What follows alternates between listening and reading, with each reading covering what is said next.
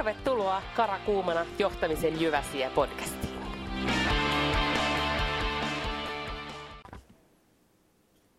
Lauteilla tänään Tanja Mantere. Huomio organisaation palautumiskykyyn.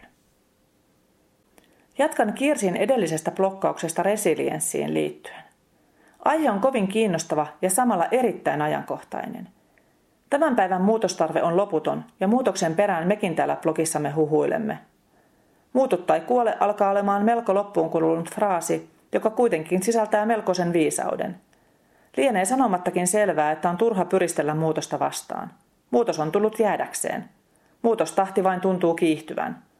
Vastaan pyristelyn sijaan jokainen voi miettiä, kuinka johtaa itseään joukkojaan muutoksessa.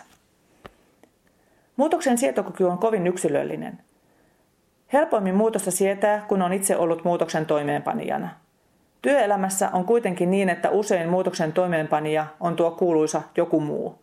Muutostarpeeseen voi harvoin yksittäinen yksilö vaikuttaa. Muutoksen askeleetkin on usein suunniteltu jossain muualla.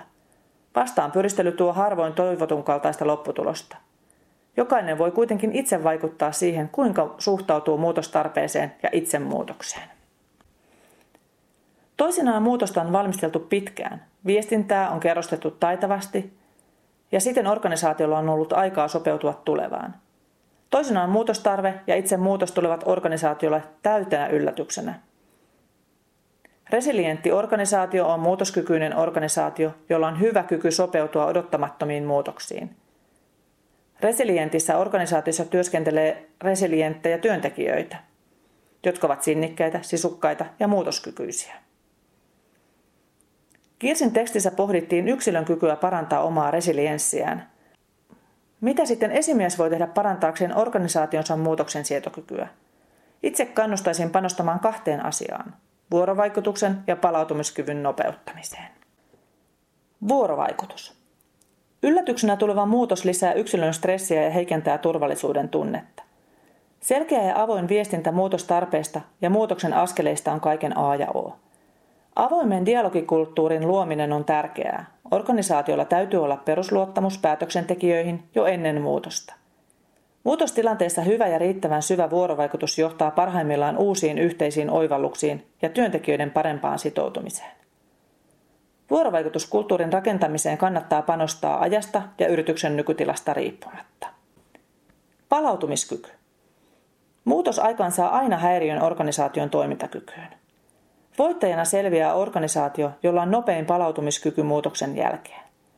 Muutoksen toimeenpanijoiden olisi hyvä suunnitella ennalta, kuinka organisaation toimintakyky säilytetään mahdollisimman korkealla tilanteessa kuin tilanteessa.